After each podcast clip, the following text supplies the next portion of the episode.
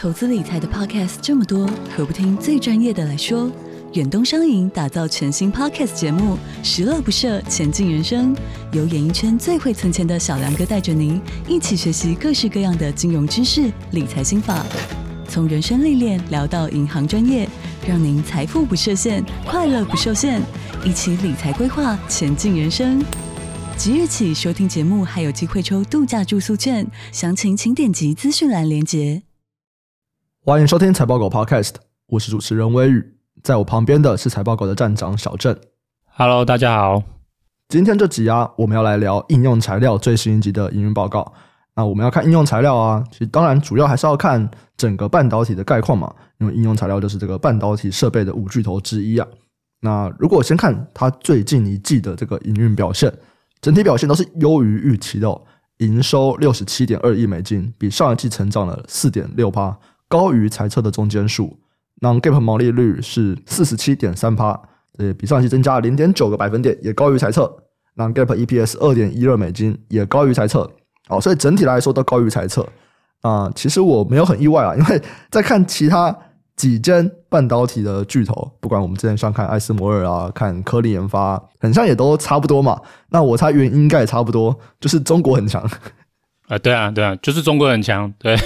对 对，没什么特别的，大家都一样，对，就是中国好棒棒，对啊，对啊，对，因为这个应该就是所有公司都一起受惠啊，对，大家看到就是中国不管在哪家公司的营收都是狂飙啊，对啊，那这个原因也说过嘛，就是禁令之前的催货嘛，对啊，所以应用材料一定就是一模一样，其实他在上一季也早就预告了，对，那当然的确中国就是好棒，嗯。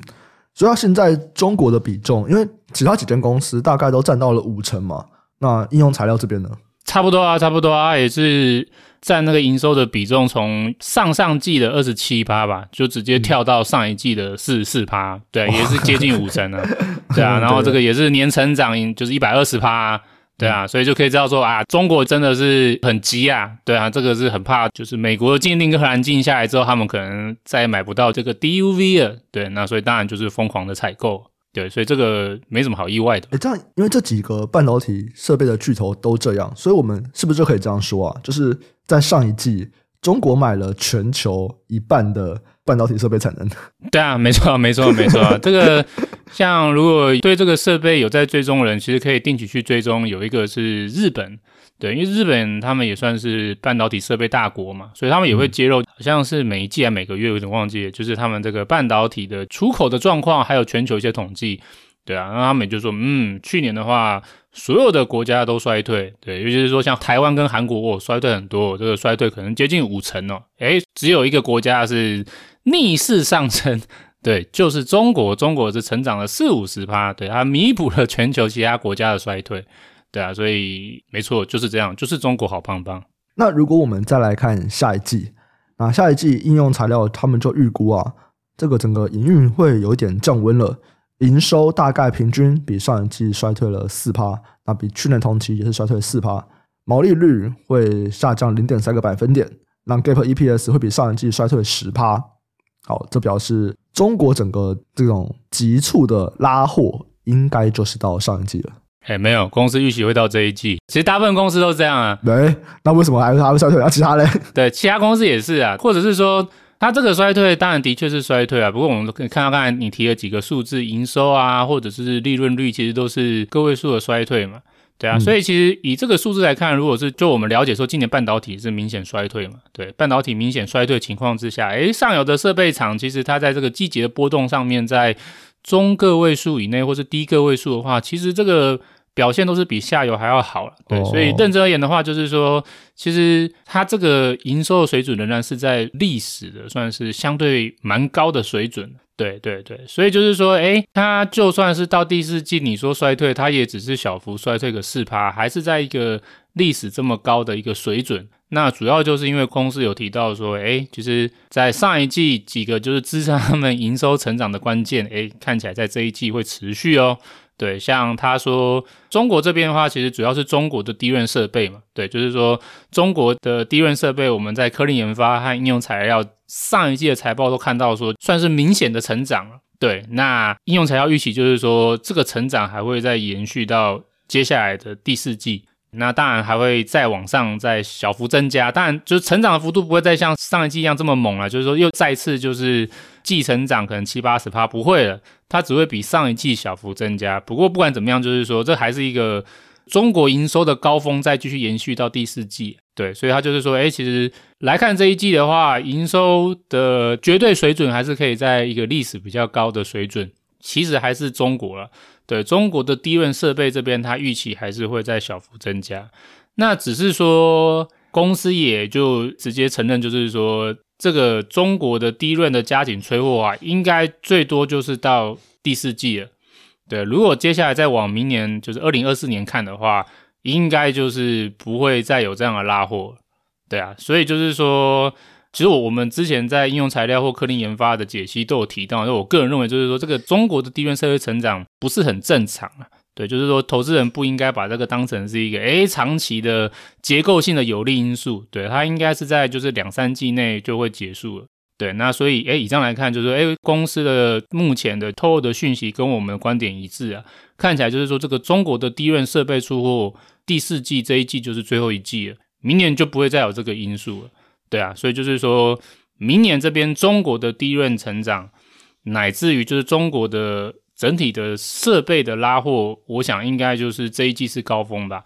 那跟艾斯摩尔的预测一样，就是到了二零二四年，明年的话，中国设备这边应该会看到一个比较明显的就是下滑。对，因为今年是不正常的拉货嘛，所以如果明年回归到正常，或者是可能再比正常稍微再往下一点的话，那相对于今年，那就会是一个比较明显的衰退了。哦，哎，那这个不正常拉货其实也占了他们的营收可能十几二十趴，哎，对啊，对啊，很疯狂啊。对，那这一块如果明年不再拉货，那明年这边的业绩不就会蛮惨的吗？嗯，非常好问题。其实我个人认为，就是说整个就是半导体设备，它都会有一些像艾斯莫尔解析的那个时候，我们提到一个观点呢，就是说。你有某一些就是在二零二四年原本应有的一个业绩，它提前在二零二三年透支，那这个当然就会影响到你二零二四年的营运状况嘛，对吧？嗯，那只是说我们要看这个就是被提前透支的是什么东西，对，像在今年的话，看起来主要的就是这个透支是来自于中国嘛，中国它就是为了怕禁令的话，它提前采购嘛，那它采购什么东西？它主要采购的第一个，我们刚有提到嘛，就是低润设备。对，因为中国这个合肥长兴存储，它看起来还是持续要发展它的低润的这个制程，那所以它还是加紧的采购。那所以我们可以看到，就是说至少在低润这边的话，就是中国这边带来的成长动能，在明年就会算是提前被削减。那另外一块就是这个逻辑成熟制程设备，对，就是今年的话，其实中国在逻辑成熟制程这边也是大幅采购啊。那其实像应用材料，他也是有提到说，以他的观点呢，他觉得就是说明年的话，嗯，这个逻辑成熟制程应该就是会衰退啊。对，以他的说法，应该就是会衰退啊。对，那这个衰退当然除了说有可能是部分中国的业者就是提前透支二十年的成长性之外。当然，还有一个就是我们提到，就是下游真的是疲软嘛。对，像我们在前几有提到说，这个主要是采用成熟制成的，就是车用跟工业的这个终端市场的需求也是开始下滑嘛。对啊，所以就是说，这个你需求下滑，那自然就是上游的设备的采购或拉货也会被递延了。对啊，所以像呃应用材料，它就有提到说，其实它已经有看到有部分的客户，其实在这个成熟制程这边已经开始就是推迟采购了。对，就是 push out 了。对，那所以这样来看的话，就是说明年的话，成熟制程这边公司预期会下滑。那所以这两个应该是一个明年的一个弱点吧？对，就是说以应用材料角度的话，他觉得他明年在这个中国的营收，然后或者是这个逻辑成熟制程设备这边的话，他觉得就没有办法像今年那么好了。对，当然他的说法是说他觉得还是很棒。对，那当然。应该还是不错啊，这个不错是指说绝对数值，就是说它这个因为成熟制程这几年大家就是疯狂的采购，加上就是车用啊工业的需求，绝对数值其实都比两千年以前就是在拉高了。那只是说我们用一个就是短期比较相对的，就是今年二三年是一个很高的水准，那明年的话应该就很难维持这么高的水准。那所以就是说。以这样来看的话，应用材料甚至乃至于整个半导体啊，就是说明年的话，应该可以看到就是成熟制程这边还有中国的营收这边，应该就是会往下，那会拖累了整体就是设备业明年的成长性。嗯，这边我也蛮好奇，因为刚好提到说 d 任还有逻辑的成熟制程设备这边，可能接下来成长性比较弱。诶，但是我们在之前在讲颗粒研发的时候，诶，我们很像也有提到说，DRAM 设备采购有机会会在年底回温诶。对啊，对啊，对啊，对啊。那这个的话，我们就来看一下，就是说我刚刚讲的主要不是说整个 DRAM，我是说中国对 DRAM 的采购。所以像我刚刚提到的是说，明年的就是两大弱点，不是 DRAM，嗯，第一个是中国，第二个的话是逻辑成熟制程。诶，但逻辑成熟制成不也是中国吗？不也是中国在买吗？对 对对，他就是说，这就是说，因为这个这个逻辑成熟制成设备，中国是一个目前来说是最主要采购商，所以它一旦下滑的话，对成熟。制成的设备的影响就会非常巨大，可是 DRAM 的话不是，嗯，DRAM 的话它的主要的采购者其实过往看一向都不是中国，对，只是说哦，在今年就是说整体很烂的情况之下，诶，中国它的拉货比较好一点，对，所以就是说中国的低润拉货以区域的角度来看，对于中国的采购的业务看起来又在明显的推升了，可是对于低润的影响是还好，所以其实明年的话，真正的就是低润的重点还是在几个龙头大厂，就是三星。海力士还有美光，对，就算说就是合肥长兴，它明年不采购了啊，其实对于整个低润的就是设备影响力不是很大，因为它本来就不是一个就是主要的业者，对，那只是说它也在今年就是参与了提前就是采购这个状况，所以我们看到说，诶，中国哪一些领域啊，在设备采购看起来是异常的强劲。那除了我们常说的这个，就是逻辑成熟制成设备的话，也看到就是，诶，他们在 DRAM 设备采购这边的状况，呃，也是蛮凶猛的。那明年的话，预期就是中国这边在 DRAM 设备不会再采购嘛。而站在我角度说，那接下来很有可能会看到的是龙头业者三星、海力士、美光，他们会再回头再重新就是采购。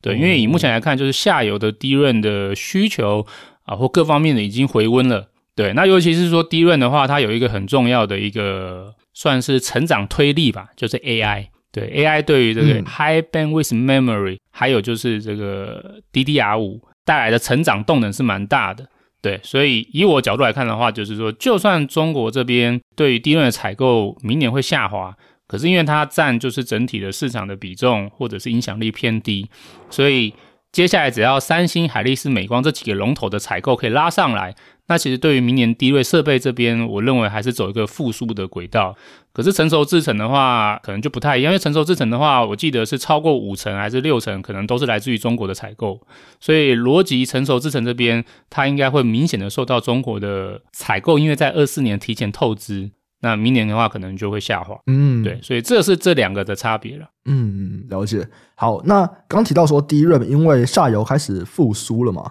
所以这边可能又开始回来。那我记得在我们上一集科林研发那边，我们有提到，就是同样是记忆体，DRAM 跟 NAND，DRAM 会先复苏。可是如果我们看整体来说的话，你觉得明年全年 NAND 的成长力道会比 DRAM 来得高的？对啊，没错没错，就是说站在成长的力道的角度的话，我觉得 NAND 设备应该是会高于 DRAM 的。那我们也可以看看应用材料，它在这边有没有什么观点好？如果是以公司的经营阶层论调啊，他们的认为是说，他们觉得明年 DRAM 设备的状况会比 NAND Flash 设备的状况好。不过他们的角度比较是以就是产值的绝对大小了，对，因为他们认为就是说明年这个 NAND Flash 设备的产值占整体设备的产值可能会不到十趴吧，啊，这听起来蛮低的嘛，因为其实过往 NAND Flash 设备占整体设备的产值不会这么低。对，所以明年的话还是低于十趴，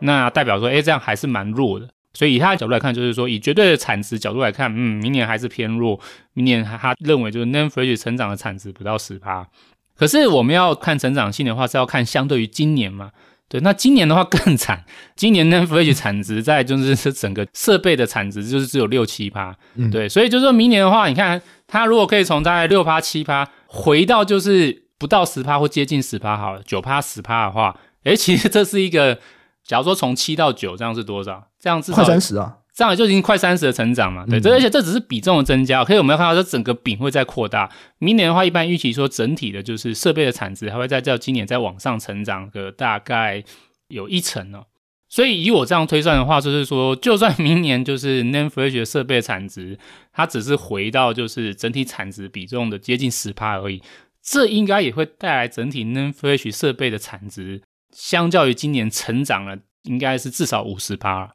对，那所以这个的话，就是说一个观点的差异，就是站在我的角度，我比较着重在就是说成长的相对的力道。那 NAND Flash 的话，明年的话，应该还是会是所有设备里面成长性最好的。那也没什么特别的，就纯粹就是说，因为它今年太烂了，它烂到就是说只剩下占整体设备产值比重就是只要六到七趴而已。所以它只要明年有一点恢复，那对于它整体的成长的角度来看的话，这个幅度就会很大。对，那如果是像刚刚提到，就是说像这个成熟制程设备哈，成熟制程设备明年是会衰退嘛？而其实它占整体的就是设备比重还是很高，所以这个是一个差异就对了。那所以以应用材料这样观点来看，如果它叙述就是说可能会接近十趴，不到十趴，这个角度也是合理的话，那我这样推算来看的话，我认为的确还是维持原本的观点，就是说明年 n a n f l a s h 设备的产值应该会。明显的成长应该会是所有设备里面成长最大的，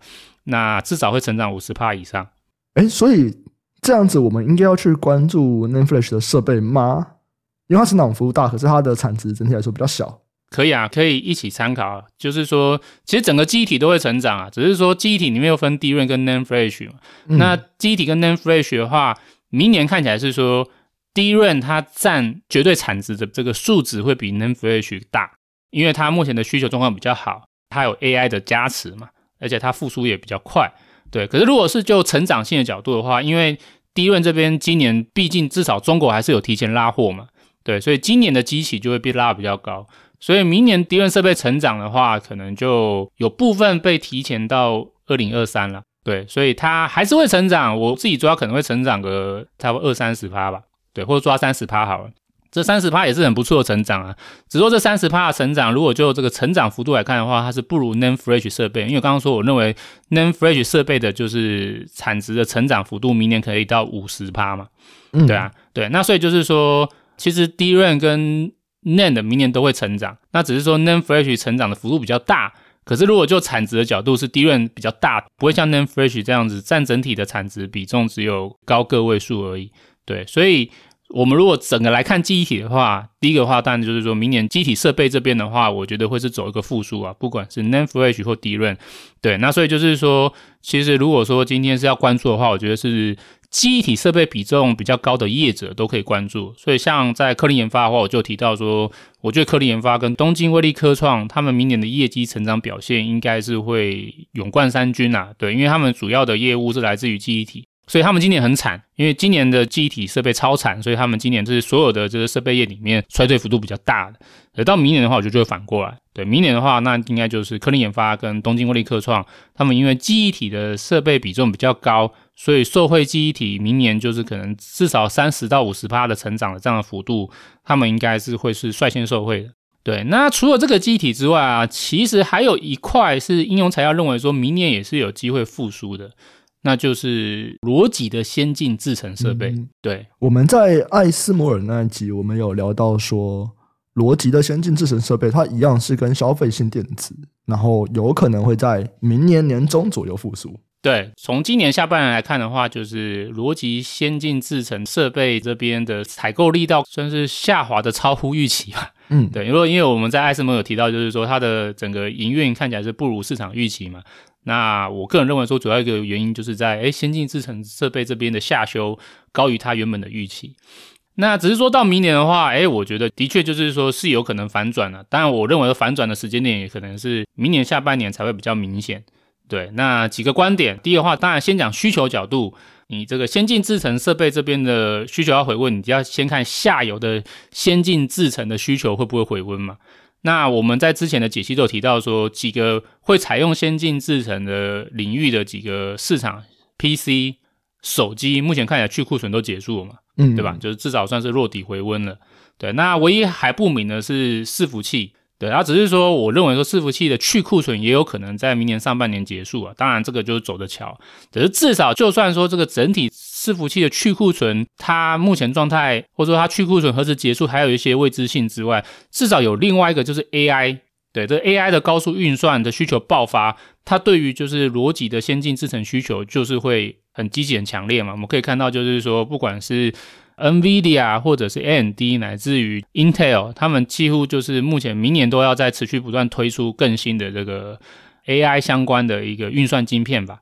那而且看起来他们都很一致，就是会跟台积电采购。对，因为其实那个 Intel 的它的算是这个 AI 用的晶片吧，就是通用运算 GPU，目前也不是自己制造，它也是委外给台积电做代工，主要也是采用就是四纳米或三纳米。所以以这样来看的话，就是说，其实从整体的下游角度来看的话，应该今年下半年就是底了。对，先进制程有可能在明年是走一个算是逐季回温的趋势吧。那除了这个因素之外，那还有包含一些扩产的因素，也有可能在明年下半年的话拉抬先进制程设备的需求。那其实主要台积电啊，因为目前就是先进制程的话，最重要的采购者就是就是台积电嘛。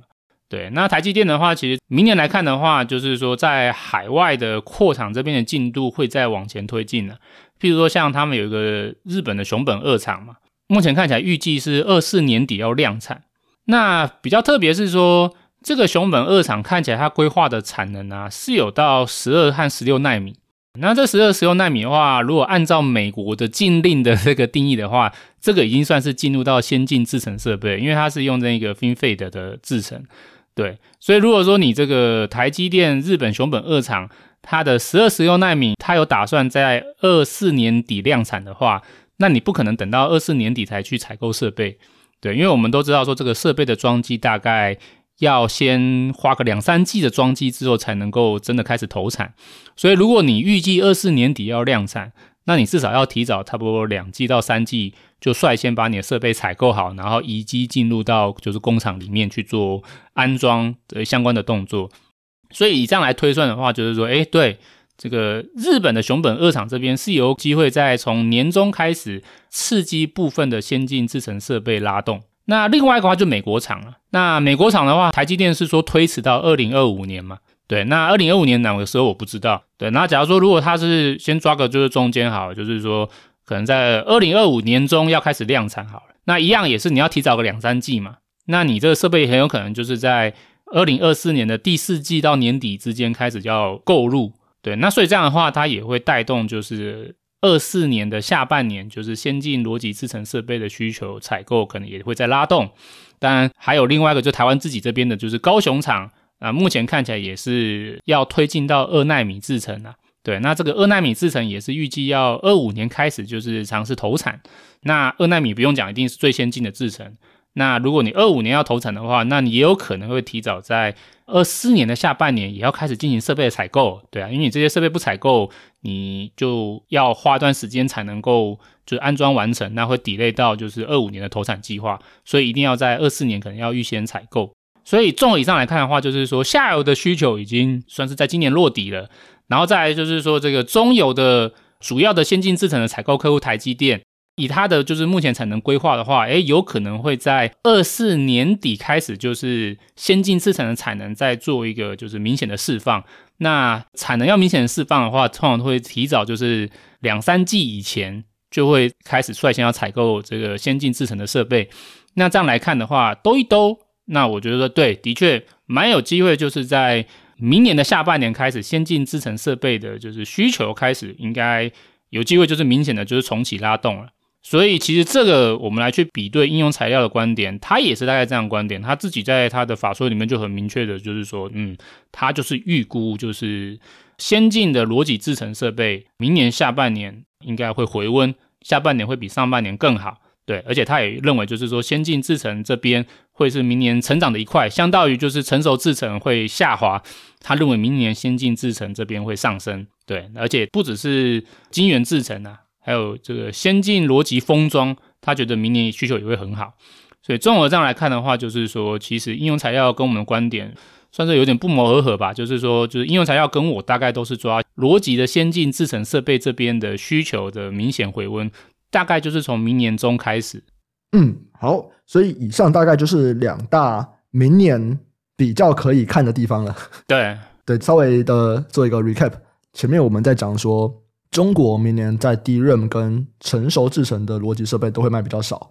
那他们低润目前还不是主要的采买大国了，今年是，可是整体来说比较不是。那成熟制程就一直都是这样子，所以在明年我们可以看到中国那边的营收比较弱。那明年哪边比较强？就是可能在低润的设备，那些大厂领先的龙头厂商，三星、海力士、美光可能开始采买去新的设备。再来就是先进制程的部分。对对对，所以就是说要去回你刚才的问题啊，就是说明年到底设备怎么样？那其实就是刚才这样子一个两极化的发展，就是说今年很好的中国和成熟制程会往下，那今年比较不好的就是记忆体和先进逻辑制程设备这边会往上。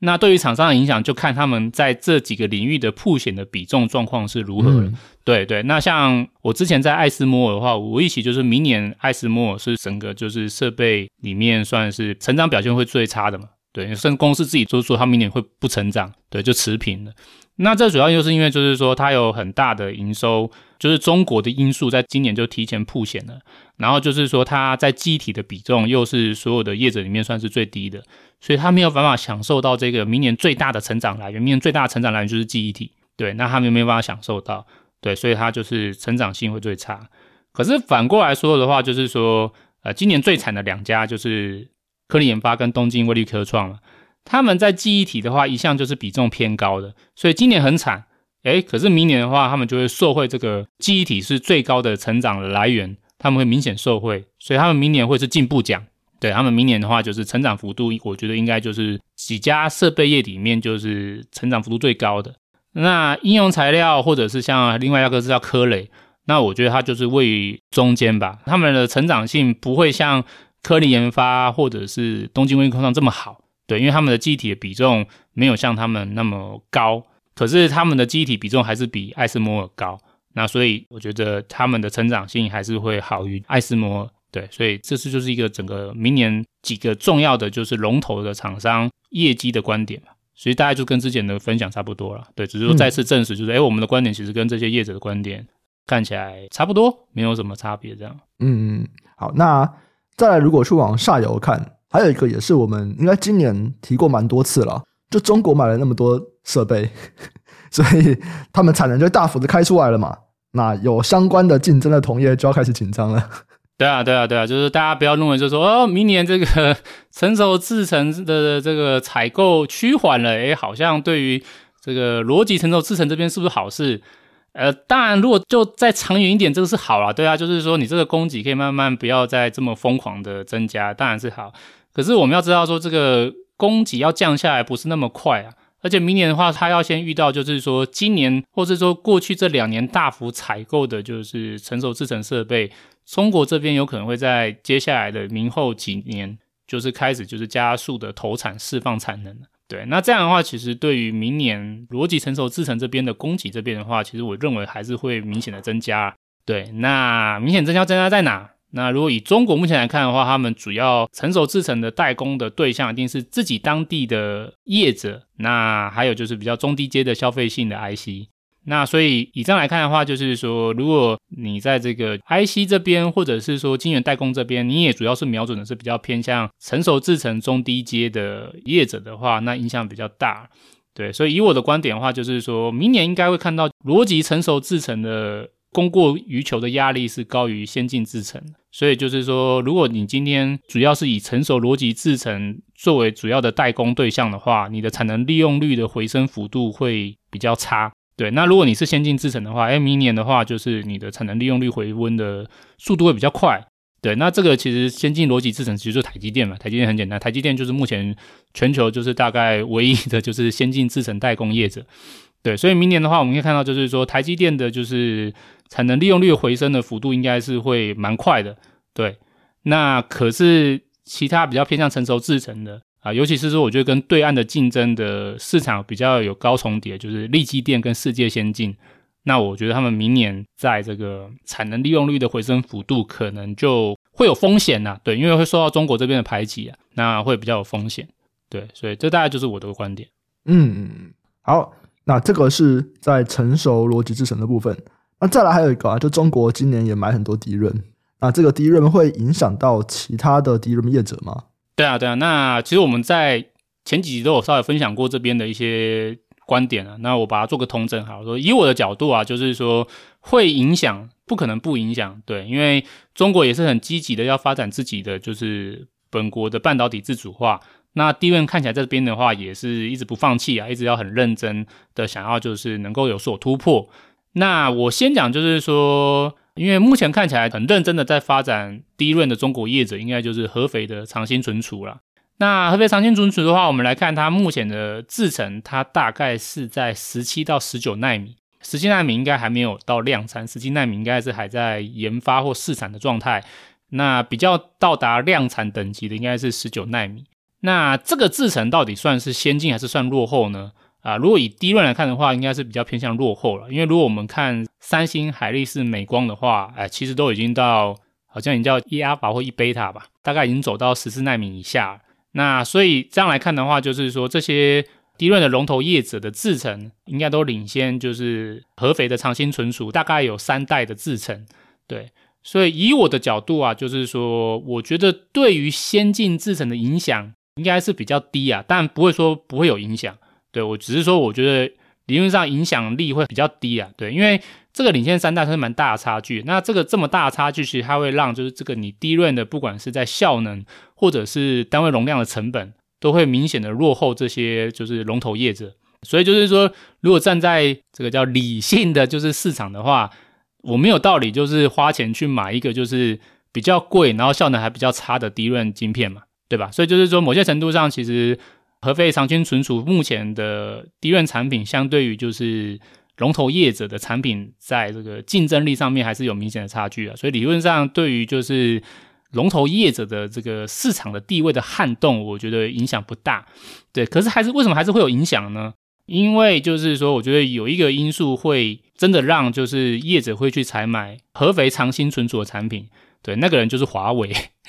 对，因为华为的话，它就是因为这个美国实体清单限制嘛，所以理论上三星、海力士、美光是不能够卖给华为的，他们要卖必须要经过美国商务部的许可。对，那如果美国商务部许可的话，理论上三星、海力士、美光他们最先进的 DRAM 晶片是不能够卖给华为的。可是我们在之前几集有提到，就是说，可是华为它明年目标是希望手机要的那个销量要大幅成长嘛，嗯，对吧？我手机销量要大幅成长，可是我又不可能我手机没有 DRAM 嘛，那我手机要 DRAM，我又不能跟三星、海力士、美光买，那我可以跟谁买？那我觉得一个合理的对象就是他就是去用他自己本国的合肥长兴存储的晶片。所以我觉得合肥长兴存储它目前的晶片，虽然说竞争力明显的就是弱于就是三星、海力士、美光啊，可是因为华为它也没有办法买那些 就是龙头业者的晶片，所以跟他买，我觉得是个蛮合理的选择啦。嗯，对，那所以就是说这样的话，我猜啊，就是说如果今天华为它的所有的手机的销量转向去采用合肥长兴存储的话，我觉得对于主流市场，就是说这个 DRAM 的主流市场的影响。我觉得明年会吃掉大概一趴的市占率吧。哎，可是合肥做出来的晶片不是比较落后的晶片吗？对啊，对啊。那可华为不是想要做这个旗舰机种吗？对啊。那我旗舰机种可以用落后三代以上的这个晶片吗？嗯，这就要看你的话术了。对啊，你看，就是譬如说，你看现在你不用讲，就像他今年出的那个 Mate 六零啊，Mate 六零好像说哇是一个很大的突破，可是去看它的晶片也不过就是七纳米，七纳米如果相到现在的就是 Apple 的，就是晶片已经走到三纳米了啊，或者是说像高通跟联发科，他们至少用到五纳米以下了。那也是一个落后的晶片啊，可是他们还是他们没有办法，因为这就是他们目前华为能够用到的最先进的就是处理器的这制程了。他们也是把它搭载在他们的就是旗舰机，就是 Mate 六零的机子上面嘛。诶，那你看今年还不是卖得很好哦？对啊，对啊，所以就是说这是没有办法，就是说他就是想要突破美国的封锁，那他目前能够采购的对象，那也就只有本国的业者。所以你现在好问题是说，OK，那如果今天华为它的旗舰机它用的是一个落后三代的低润晶片，这样子市场真的会想要买吗？嗯，我不知道。我目前觉得说好像是有可能的。对，第一话就是说可能是中国的爱国心嘛，对，这是一个嘛。那第二话就是说，站在我的角度啊，某些程度上就是目前的手机的整个效能，我觉得是有点过剩了。对，比如像我最近换了 iPhone 十五，你问我说 iPhone 十五跟上一代感觉有没有什么大差别？嗯，其实我们觉得没什么差别。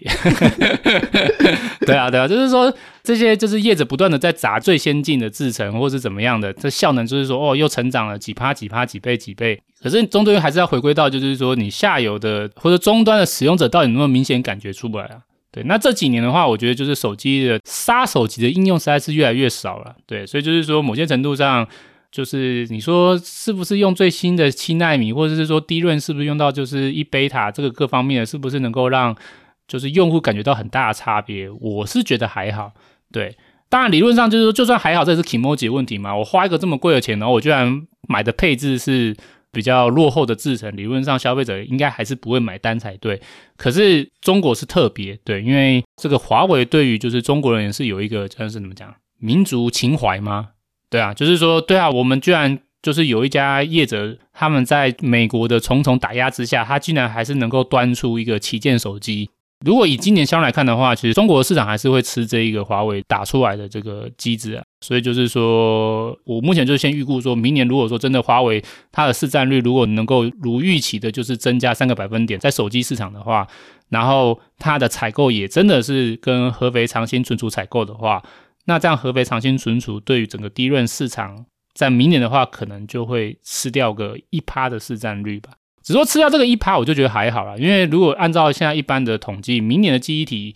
成长幅度应该会很凶猛，因为今年很烂嘛。明年的话，可能像我看的这个是 WSTS 的预估啊，他说明年记忆体晶片的营收成长会高达四十四点八趴，对，明年会成长四十四点八趴，然后会有一趴的市占率可能会流失给合肥长兴存储。那我觉得对于整体低润的市场，明年的复苏力道其实不会有很大的影响，还是会走向明显的成长。所以我初步认为就是说，合肥长兴制程这边的低润产能开出了，对于就是整个比较偏向主流或是先进制程的低润设备下游的供需，乃至于明年的成长轨迹，我觉得影响是还好。对，那不过当然就是说。对主流市场是没有影响啊，对。可是我自己认为，就是说，对于 DRAM 的另外一块叫做利基市场，就是 DRAM 的落后制程啊，就是利基市场这边，诶，我觉得就会比较关注，就是中国这边带来的压力啊。对，因为我刚才提到，就是说合肥长兴存储它的制程大概是在十九奈米嘛，那现在往十七奈米推进嘛。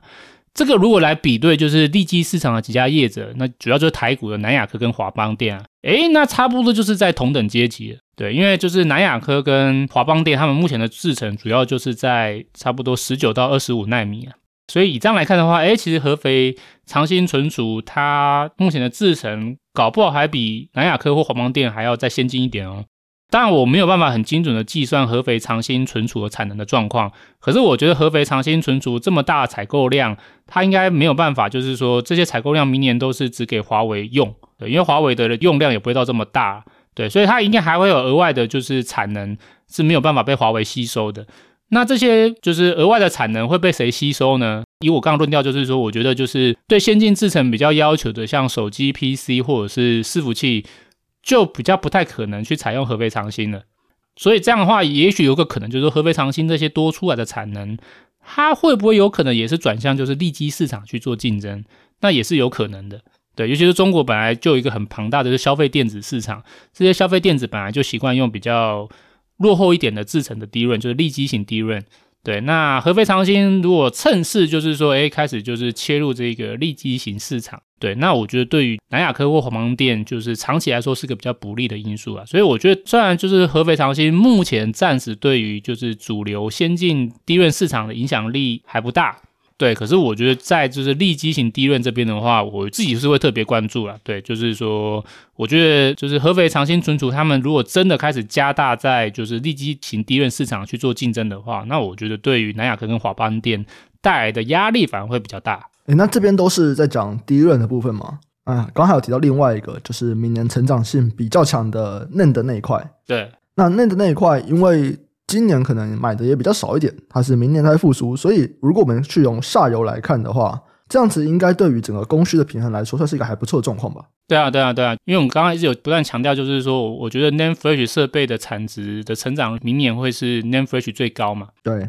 可是这个最高会导致说，哦，就是明年的 Name Flash 的供给会大幅增加，然后增加到说，哎，有可能好不容易就是已经开始回温的 Name Flash，又因为供给大增又开始降温吗？那我觉得是不会啊，因为大家听我们刚才说没有提到，就是说这个成长只是个相对性大幅成长。如果说以绝对值的角度，其实它的绝对值还是偏低嘛。对吧？嗯，对，还是明显的低于就是过往的。对，我给大家一个数据，好，说明年的话，大概预估就是 Name Flash 设备的产值可能会回到九十亿美元吧。可是如果过去的话，平均来看的话，就是每年就是 Name Flash 设备产值是有快接近两百亿美元。哦，差这么多。对，这已经是比以前的历史平均水准萎缩太多的一个数值了。所以其实我觉得并不需要担心，说明年就是哦，NAND Flash 的设备大幅成长，所以明年 NAND Flash 供给大幅成长。其实不会，因为如果就绝对数值来看的话，就算成长五十趴，这个绝对的设备的采购数值还是偏低的。而且我们还要再考虑，就是这个设备采购的时机啊。对，以我角度的话，就是说，我觉得 NAND Flash 设备的采购明显的拉动，可能也是要到明年下半年。因为以目前来看的话，就是以供需的角度来看的话，其实目前是 DRAM 的供需比 NAND Flash 的供需好。所以低润应该会率先回温，或者说它真的就现在就已经回温了嘛。我说设备的角度啊，设备已经现在就是已经回温了。可是 n a n Flash 的话，因为它就是供需还是很差，就是现在虽然说 n a n Flash 价格已经大涨了，可是看起来还没有回到就是现金成本以上，就是可能在损益平衡的边缘吧。对，所以这个损益平衡边缘的话，你说，诶，我现在只是在损益平衡的边缘，然后我明年要赶快再加紧采购 n a n Flash 设备。啊，我觉得应该是不会。我觉得反过来会说，就是因为现在算 NAND 的产值已经回升了，它还是只是回到损益平衡的边缘。那这会导致说，这些 NAND Flash 的业者可能在明年上半年，他们的 NAND Flash 设备的采购还是会偏比较保守。对，因为他们就是不希望供给快速增加，导致他们目前的业务回温的这个力道被打断嘛。对，他们应该会比较保守。所以我觉得说，应该还要再等个大概两三季，两三季之后，可能才会看到哦。这个 NAND Flash 的业者，他们也开始获利了。开始获利之后，他们才会开始讨论说：“哎，那我是不是要慢慢的把这个偏低的产能利用率慢慢的回调上升？这个时候，可能设备的采购才会在开始就是比较快的加温。那如果这样的话，我是抓明年下半年的。我觉得就是说，NAND Flash 晶圆设备的支出，它应该会是在明年年中之后开始加温。”那可是我们知道，就是说这个设备采购到真的装机投产又会隔两三季嘛，所以如果说明年年中开始加温，设备采购开始就是明显的扩大，那抓个两三季，那真的就是产能投放也是到二零二五年了。对，那二零二五年那个时候的需求一定又会更好，理论上一定会更好。为什么需求会更好？因为一般的话，预期的话，明年的话，就是整体的消费支出还是比较是温和成长，不是加速成长。嗯，对对，这这是第一个嘛。第二话就是，如果我们过去的历史可以参考，就是说，如果一个景气一旦走向复苏的话，它不会就是在一年就是马上就停止，然后明年就是稍微回温一点，然后后年又下滑，不会。第三个话就是说，站在利率的角度，我觉得通膨往下降，明年的整个利率环境是有机会就是在往下。但我先不要预测什么时间点啊，这个我不是什么总经的专家，只是说整体来看的话，我觉得利率的环境会比今年更好。对，那我们都知道说这个利率其实对于下游的消费力道是一个重要的影响嘛。嗯，所以如果说这个利率明年就是不再走升，甚至下滑的话，我觉得对于整体的下游的就是消费力道刺激，我觉得是件好事啊。对，然后乃至于说中国也有机会，对，因为我觉得中国今年不敢明显的大幅降息。这也是因为，就是你的海外国家都在升息，我降息，那这样会加速我的外汇流出嘛。所以其实中国这边的利率的政策也是绑手绑脚啊。那如果说明年有机会，就是说欧美的整个利率开始往下调，那这样对于中国这边他们自己货币政策，哎，也是有更多的宽松的一个余地吧。对，那如果这样的话，其实中国也是有机会，就是说，哎，利率再更降，那对于中国疲软的消民间消费力道，也许可以带来一个就是刺激吧。对，所以以这样来看的话，就是说。明年的话，可能就是整体的消费环境，我觉得变得更好了。那这个更好的话，那就可以为后年的成长作为一个就是奠基的基础吧。对，所以我认为就是说，明年可能会算是整个半导体的一个弱势的复苏。对，那要回到一个更为正常的供需环境的话，可能会到二零二五年。对，所以我对二零二五年是比较看好。理论上，二零二五年的成长性又会再比二零二四年更高。对，那只是说站在就是半导体的这个景气的反转点。啊，可能今年下半年或是今年第四季年底，是一个翻转点，然后明年是微幅复苏，然后后年的话是比较明显复苏。那也许二零二六的话，可能要稍微注意一下，就是二零二六会不会是到个景气的下个阶段的高点啊？会不会再往下走？那不知道，二零二六再看。对，所以这大概是从过去整个景气的复苏的一个循环的周期跟脉络来去做个推敲了。不过回到刚才说的啦，反正就是说，至少就是在 Name Flash 这边的话，二零二四年应该是不用太担心说哦，又因为就是这个设备的产值大幅成长，又要供过于求的。我觉得不会，很有可能二零二四年 Name Flash 这边的话。供给还是偏低的，那甚至有机会，可能也许慢慢在越靠近下半年，就越容易回到就是供不应求的状态。了解。那以上啊，大概就是我们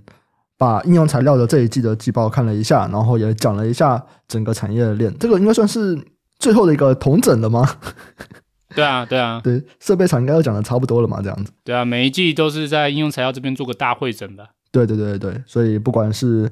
逻辑设备这边，不管先进制程啊，还是成熟制程，记忆体，不管是 DRAM 还是 NAND Flash，然后上下游其实都讲的差不多了。